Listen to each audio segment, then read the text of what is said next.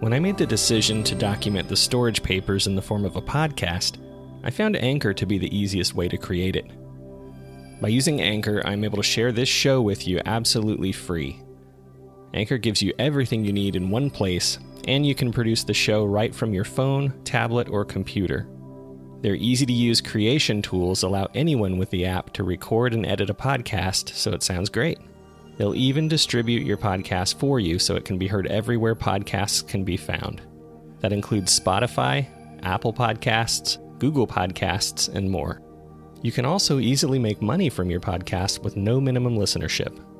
So download the Anchor app or go to anchor.fm to get started. And let me know when you do so I can check out your show.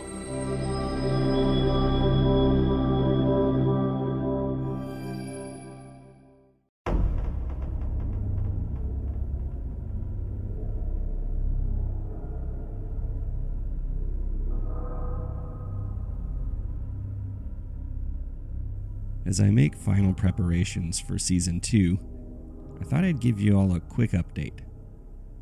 I've had my meeting with Ron, and I'm prepared to give you full details soon. During the break, I've been digging in deeper into specific elements of the papers with a more focused search.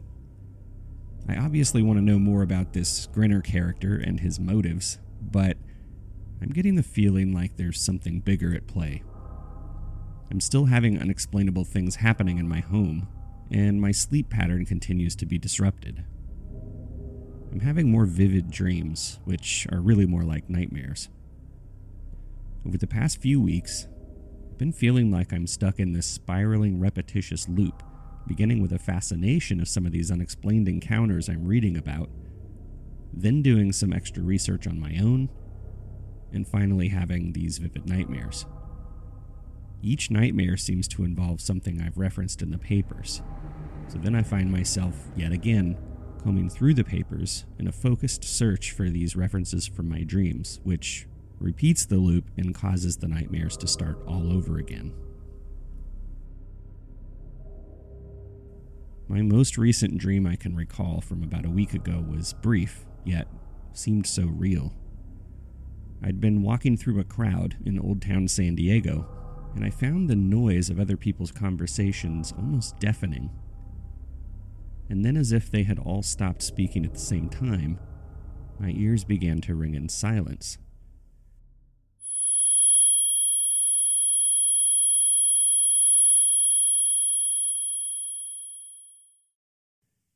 As I turned to look around me to see where the people had gone, they were shockingly still present, but they'd all stopped what they were doing and had turned to stare at me.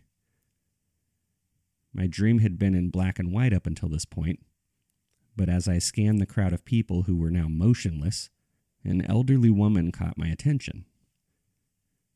Being the only person in color in the dream, she was wearing a deep purple gown and was mouthing some words that had no sound at first. As I focused on her mouth in an attempt to lip read her words, I noticed her eyes rolling back into her head, revealing only their whites, and she begins to grow in height, towering over me, still moving her mouth as if speech should be coming out. When her words finally do become audible, it's not an elderly woman's speech, but that of a grisly voice repeating the phrase,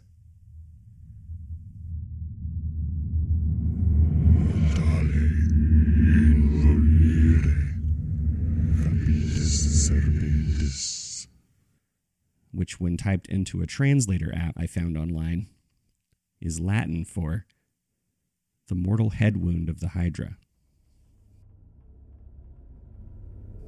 What immediately came to mind when I learned what was being said was a passage from Revelations in the Bible dealing with the coming of the Antichrist.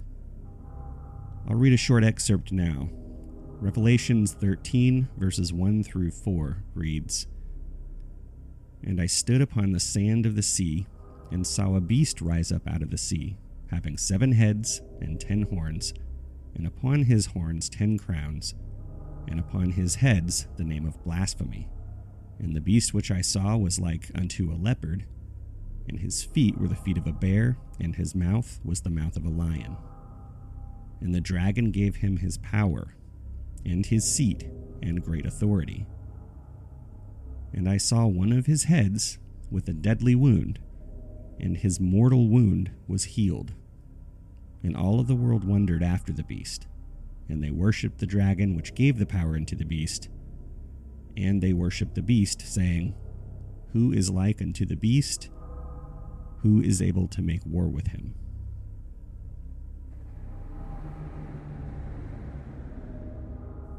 One thing's for certain my conversation with Ron and a majority of my dreams seem to reference this Hydra, or Project Hydra.